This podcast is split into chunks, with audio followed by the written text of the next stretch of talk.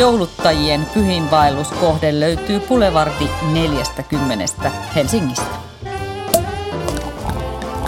Avajaiset on taidepodcast, joka esittelee, analysoi ja kritisoi ajankohtaisia taidenäyttelyitä ja ilmiöitä. Nautimme avajaistarjoilusta ja ruodimme samalla puhuttelevimmat teokset. Minä olen taiteen moniottelija Krista Launonen ja seurassani on muodin ammattilainen Milla Muurimäki. Tervetuloa! Tervetuloa avajaisten joulujaksoon.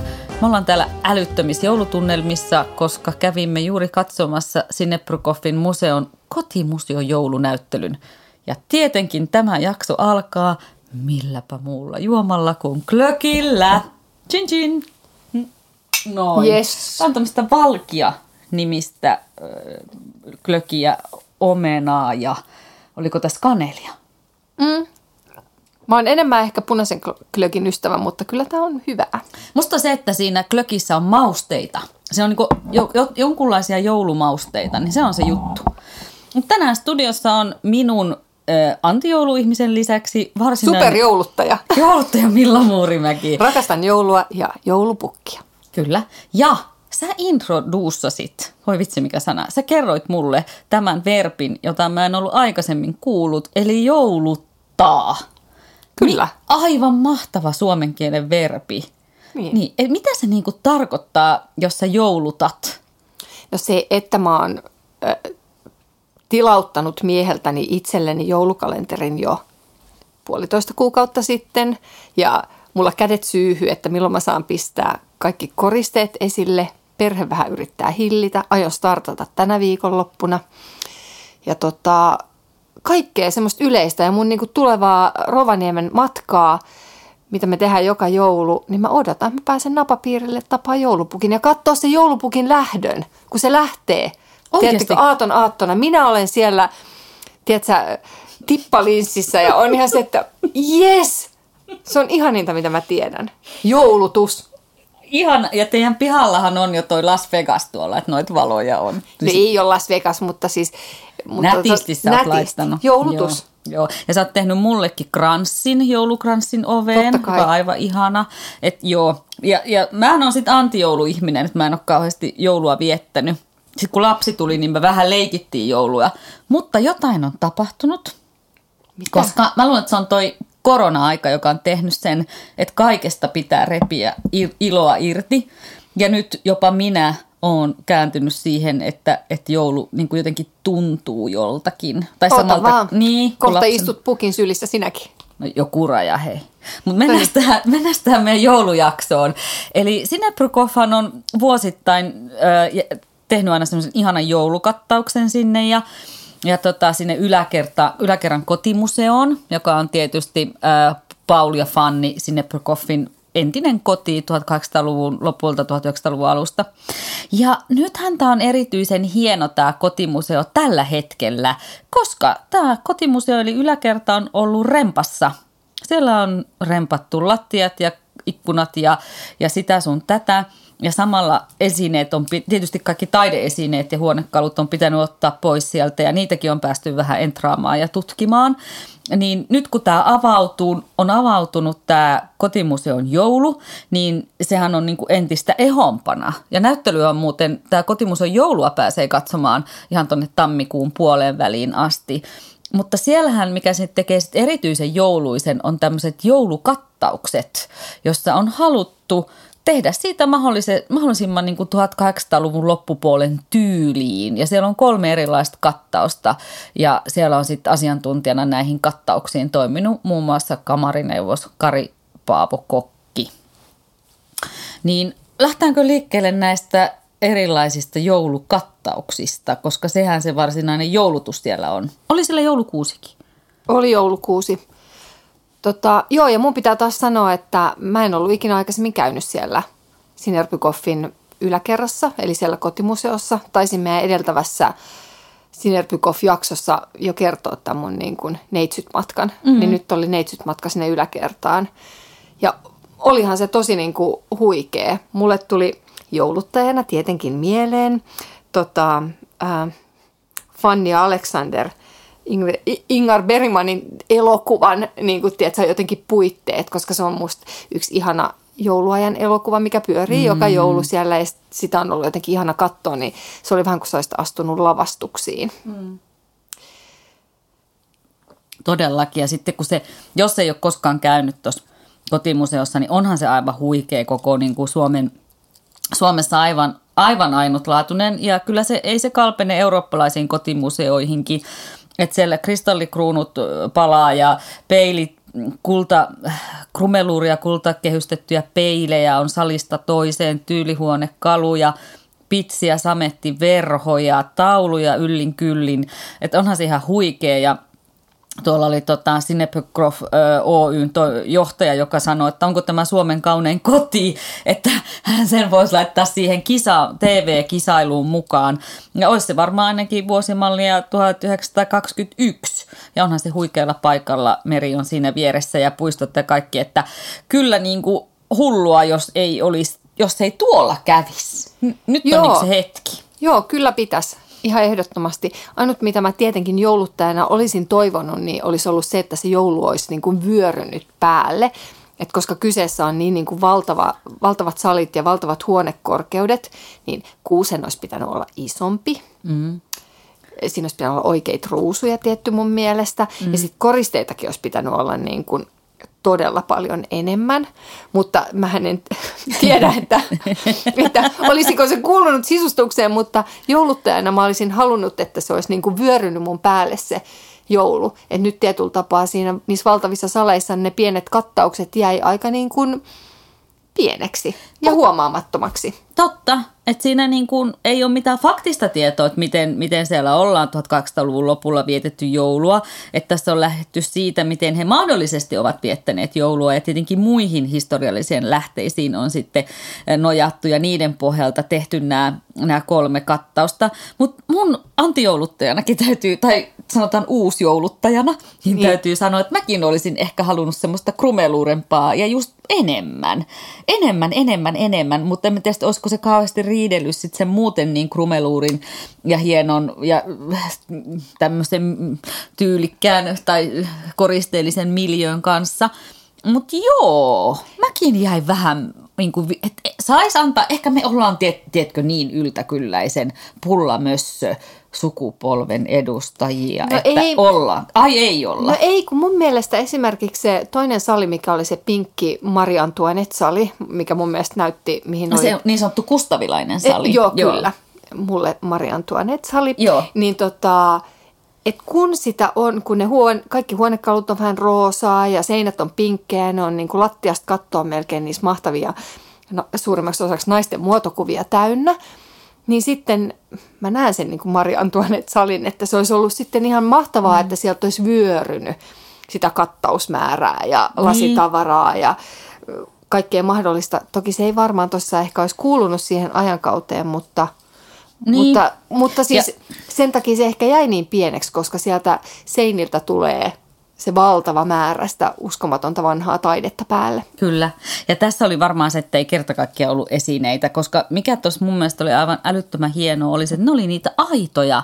Niin kuin niitä oli haalittu, niitä oli lainattu Sinebrychoffin sukulaisilta ja ties mistä niitä posliinikuppeja, venäläisiä empiirityylisiä posliinikuppeja sinne ruokasaliin ja kaiken näköisiä esineitä tarjoiluvateja ja mitä sun tätä saksalaista kahvikuppia, niin nämä oli oikeita, sen ajan oikeita, että ne oli niin kuin oikeasti saatu aitoa kamaa siltä ajalta, että ei varmaan olisi ollut mahdollistakaan tehdä sit niillä aidoilla. Joo, niin, se on ihan ymmärrettävää niin kyllä. Mutta mulla on muuten hauska hetki siinä kustavilaisessa huoneessa, joka on kaikkien prinsessa- ja pikkutyttöjen ja isompienkin tyttöjen unelmahuone. Miksei myös poikien? Aivan, absoluuttisesti myös pienten prinssien. Se oli tosi hauska, kun se on sellainen tosi pinkkihenkinen. Mä otin kuvan sinusta, sä et tiedä tätä. Mä otin kuvan sinusta ja sähän oot liki aina mustiin pukeutunut. Niin, mörkö. Niin mun täytyy näyttää sulle se kuva ja laittaa tonne meidän Facebook ja Insta-sivulle sitten, että miten sä erotuit siitä tavallaan miljööstä, että miten niin kuin sisustus ja muoti aina käy käsi kädessä, että se olisi mitenkään voinut olla siinä miljöössä siihen niin kuin autenttiseen aikaan mustissa. Tai olisit ehkä voinut, mutta olisit surevana sitten, leskenä. Niin, mutta silloinhan se olisi pomppannut. Niin kuin se sureva leskihan tarkoittikin sitä, että sä pomppaat sieltä miljööstä. Että muut oli niissä samoissa heleissä, söpöissä pastellisävyissä siellä sitten kukkuloi ja kekkuloi.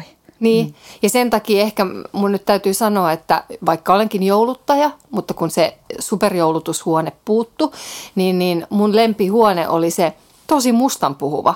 Olisiko se joku kirjastohuone, tai työhuone, joo. missä oli takka ja sohva ja seinät täynnä tosi mustan ja tumman puhuvaa vanhaa taidetta, niin se olisi, mä näkisin myös, että mä hakeutuisin sinne. Joo. Sinne nurkkaan kato, sen mun klöki mustissa, sen mun kuuman klökimukin ja suklaarasian ja kirjojen kanssa, ja mä olisin siellä koko joulun.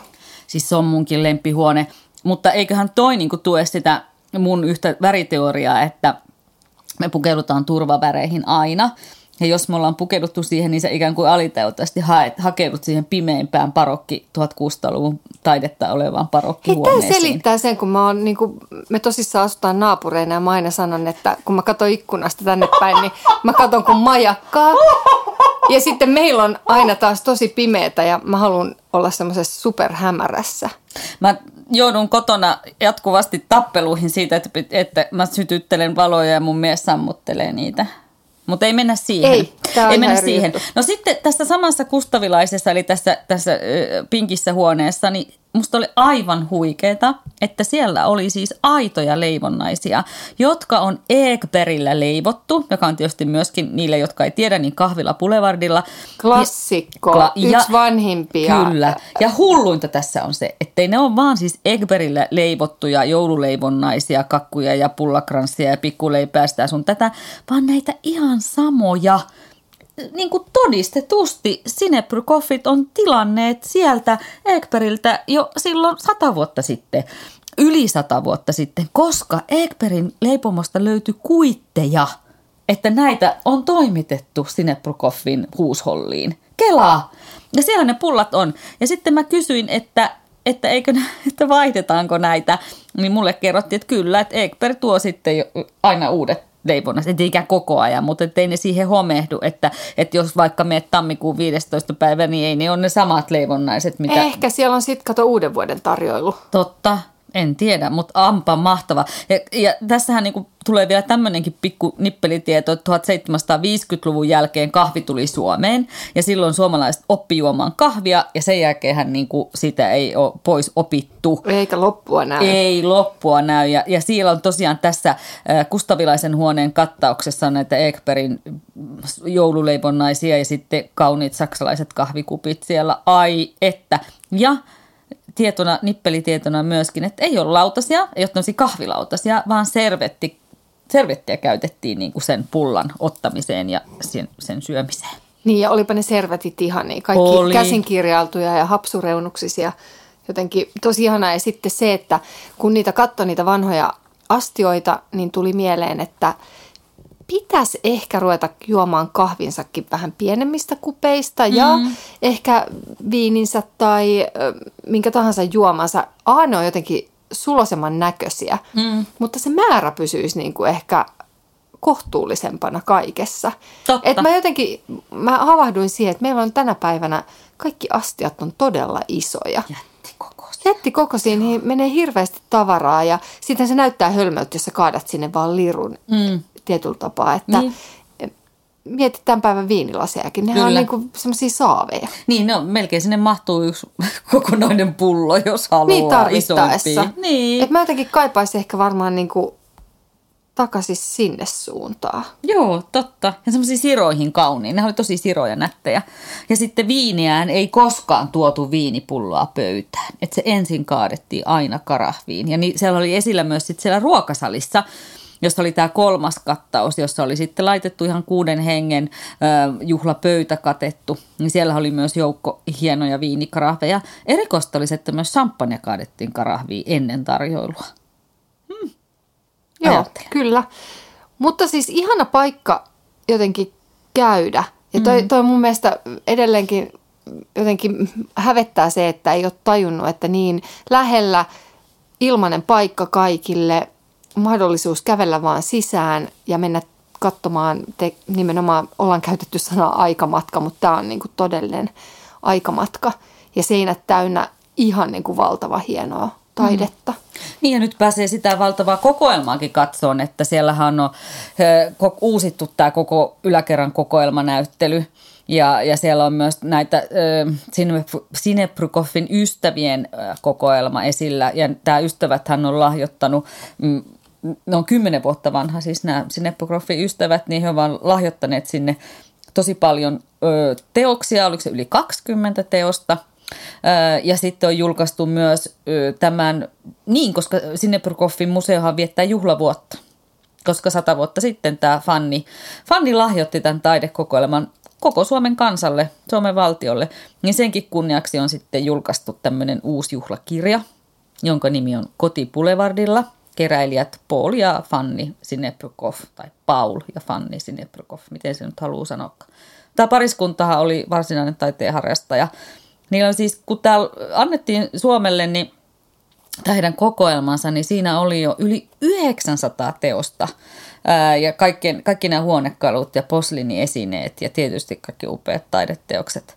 Ja tosiaan niin kuin, marraskuussa 1921 tämä kotimuseo avattiin ekaa kertaa kansalle, koska Fannille oli tärkeää, hän oli nimenomaan kirjoittanut siihen lahjoitukseen, että tämä pitää olla kaikille suomalaisille avoin.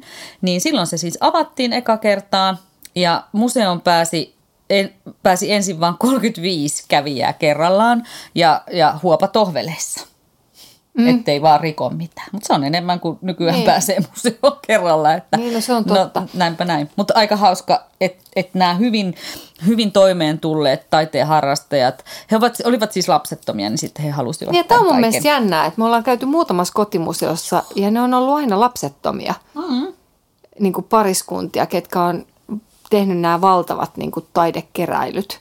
Musta tuntuu, onko tämä keräily ollut niiden, niin kuin, onko se taide ollut heidän niin kuin lapsi varmaan. Tai lapset, mitä sitten on jotenkin vaalittu ja kasvatettu ja jotenkin pidetty hyvänä. Niin, ei ollut sitä perikuntaa jälkeläisiä tappelemaan siitä, eikä ole sille, että me tullaan tänne asumaan ja mä haluan ton ja 100 ton ja niin edespäin.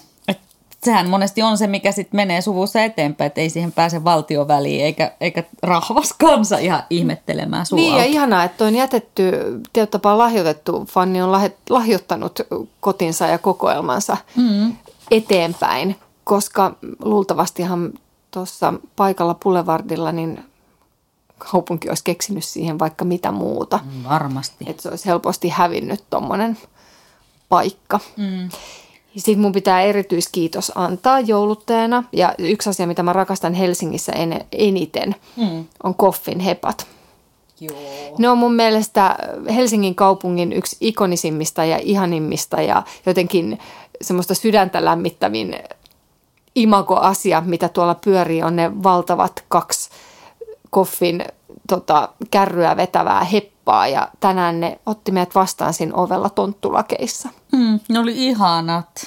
Se on jotenkin, ja sitten se on ihanaa, että tämä sama suku, että se on siinä vieressä ne tallit ja sitten se sama suku on siinä niin kuin kerännyt tämmöisen taidepakkauksen, että siinä on semmoinen niin kuin kaikille helsinkiläisille ja muualta tulleille myös, mutta semmoinen mahtava niin kuin kiitos ja kulttuuripläjäys. Todellakin. No kyllähän tuonne niin kuin on pakko lähettää kaikki Suomen jouluttajat tietenkin ja kaikki prinssit ja prinsessat ja kaikki tuommoisesta tyylihuonekalusta ja luksusmiljöistä ja kullan kimalluksesta ja kristallin säikeistä pitävät. Kyllä. Ketä muuta me voitaisiin sinne suositella, että menkää nyt ihmeessä. Ehkä nekin, joille joulu ei vielä kolahda. Voisiko se kolahtaa tuolla sitten? Ei, kun ei se ollut tarpeeksi joulunen, mutta siis tuolla voi nyt kolahtaa kaikki, ketkä rakastaa kaikkea epookkidraamaa tai elokuvaa, niin toihan on se paikka, missä sä sujahdat sinne maailmaan. Totta. Vitsi, kun voisi tuomassa Tyllihameesta tulla tonne ja siinä mun mielestä pitäisi tehdä jotkut teemabileet ja mennä niin. Ottaa semmoinen niin kuin välietappi. Kävisi eka jotain lasillisella jotain champagnea ja makaruuneja ja sen jälkeen niin. Kävelisi Fannin ja Paulin kotiin ja pyörähtäisi siellä saleissa, hienoissa asuissa ja sitten niin. Jatkaisi iltaa. Niin, joskus jotkut ovat ihmettäneet, miksi ne oviaukot oli niin isoja, miksi oli tuplaovet, niin sen takia, kun ne hameet oli aikoinaan niin leveitä. Tuo nyt ei ole niin vanha talo, mutta voisi melkein leikkiä siellä. Me ollaan harvemmin avajaisissa esitelty rakennustaidetta, eli arkkitehtuuria, mutta tässä nyt olisi myös semmoinen yksi kohde kaikille rakennustaiteesta pitäville, että ihan katsoisi sitä arkkitehtuuria. Sisustusta me ei ole varsinaisesti koskaan siitä puhuttu, niin, koska sitä ehkä samalla tavalla mieletä taiteeksi. Sisustustaiteesta ei puhuta ikinä, koska siinä ehkä se käytäntö sanelee niin paljon, mutta se voi olla äärimmäisen esteettistä ja kaikki erilaiset sisustustyylit on minusta kiehtovia ja niissä ne on aina sidottuna historiaan ja arjen historiaan ja ihmisten historiaan, niin kuin tässä näyt Sinebrychoffin suvun historiaan. Me ollaan tosi monessa jaksossa tänäkin vuonna mietitty, että miten sitä taidetta määritellään, mikä on taidetta. No tässä taas, voiko kattaus olla taidetta ja voiko sisustus olla taidetta ja voiko verhot olla taidetta. No, ottamatta sen enempää kantaa, niin ainakin niiden avulla luodaan tunnelmia ja tyylejä ja niiden kautta pääsee sukeltamaan menneisyyteen. Niin, mun mielestä tässä tapauksessa, vaikka se ei olisi niin kuin luettaisi taiteeksi, vaan onko se sitten antiikkia ja just nimenomaan sisustusta, mutta se luo kyllä aika täydelliset puitteet sille vanhalle taiteelle, mikä siellä seinillä on. Kyllä. Se tekee niistä jotenkin, se herättää ne eloon. Totta. Eiköhän me lähettänyt sinne kaikki. Mun klöki loppu jo. Apua, hyvä. Tämä ei ole meidän tämän vuoden viimeinen jakso. Ei todellakaan. Mutta kun tämä on tämä meidän joulujakso, niin ehkä me voidaan nyt jo toivottaa hyvää joulun alusaikaa. Ja vaikka et joulua viettäskään, niin hyvää vuodenvaihteen juhla-aikaa. Hei, ja kalentereita on nyt saanut avata jo pari päivää. Että jos joku, jolle ei ole kalenteria, nyt kannattaa hakea Alesta. Nyt saa tosi halvalla muutaman päivän missannut. Ei se haittaa, vielä pääsee tunnelmaan mukaan. Toivottavasti joulun aika tai loppuvuoden aika on sinulle juuri sellaista, mitä tarvitset. On se sitten hiljentymistä, rauhoittumista tai rankkaa yhdessäoloa, bilettämistä ja pailaamista, mitä ikinä, niin juuri sitä me sinulle toivomme. Kippis. Se on kippis ja hyvää joulua. Joulua.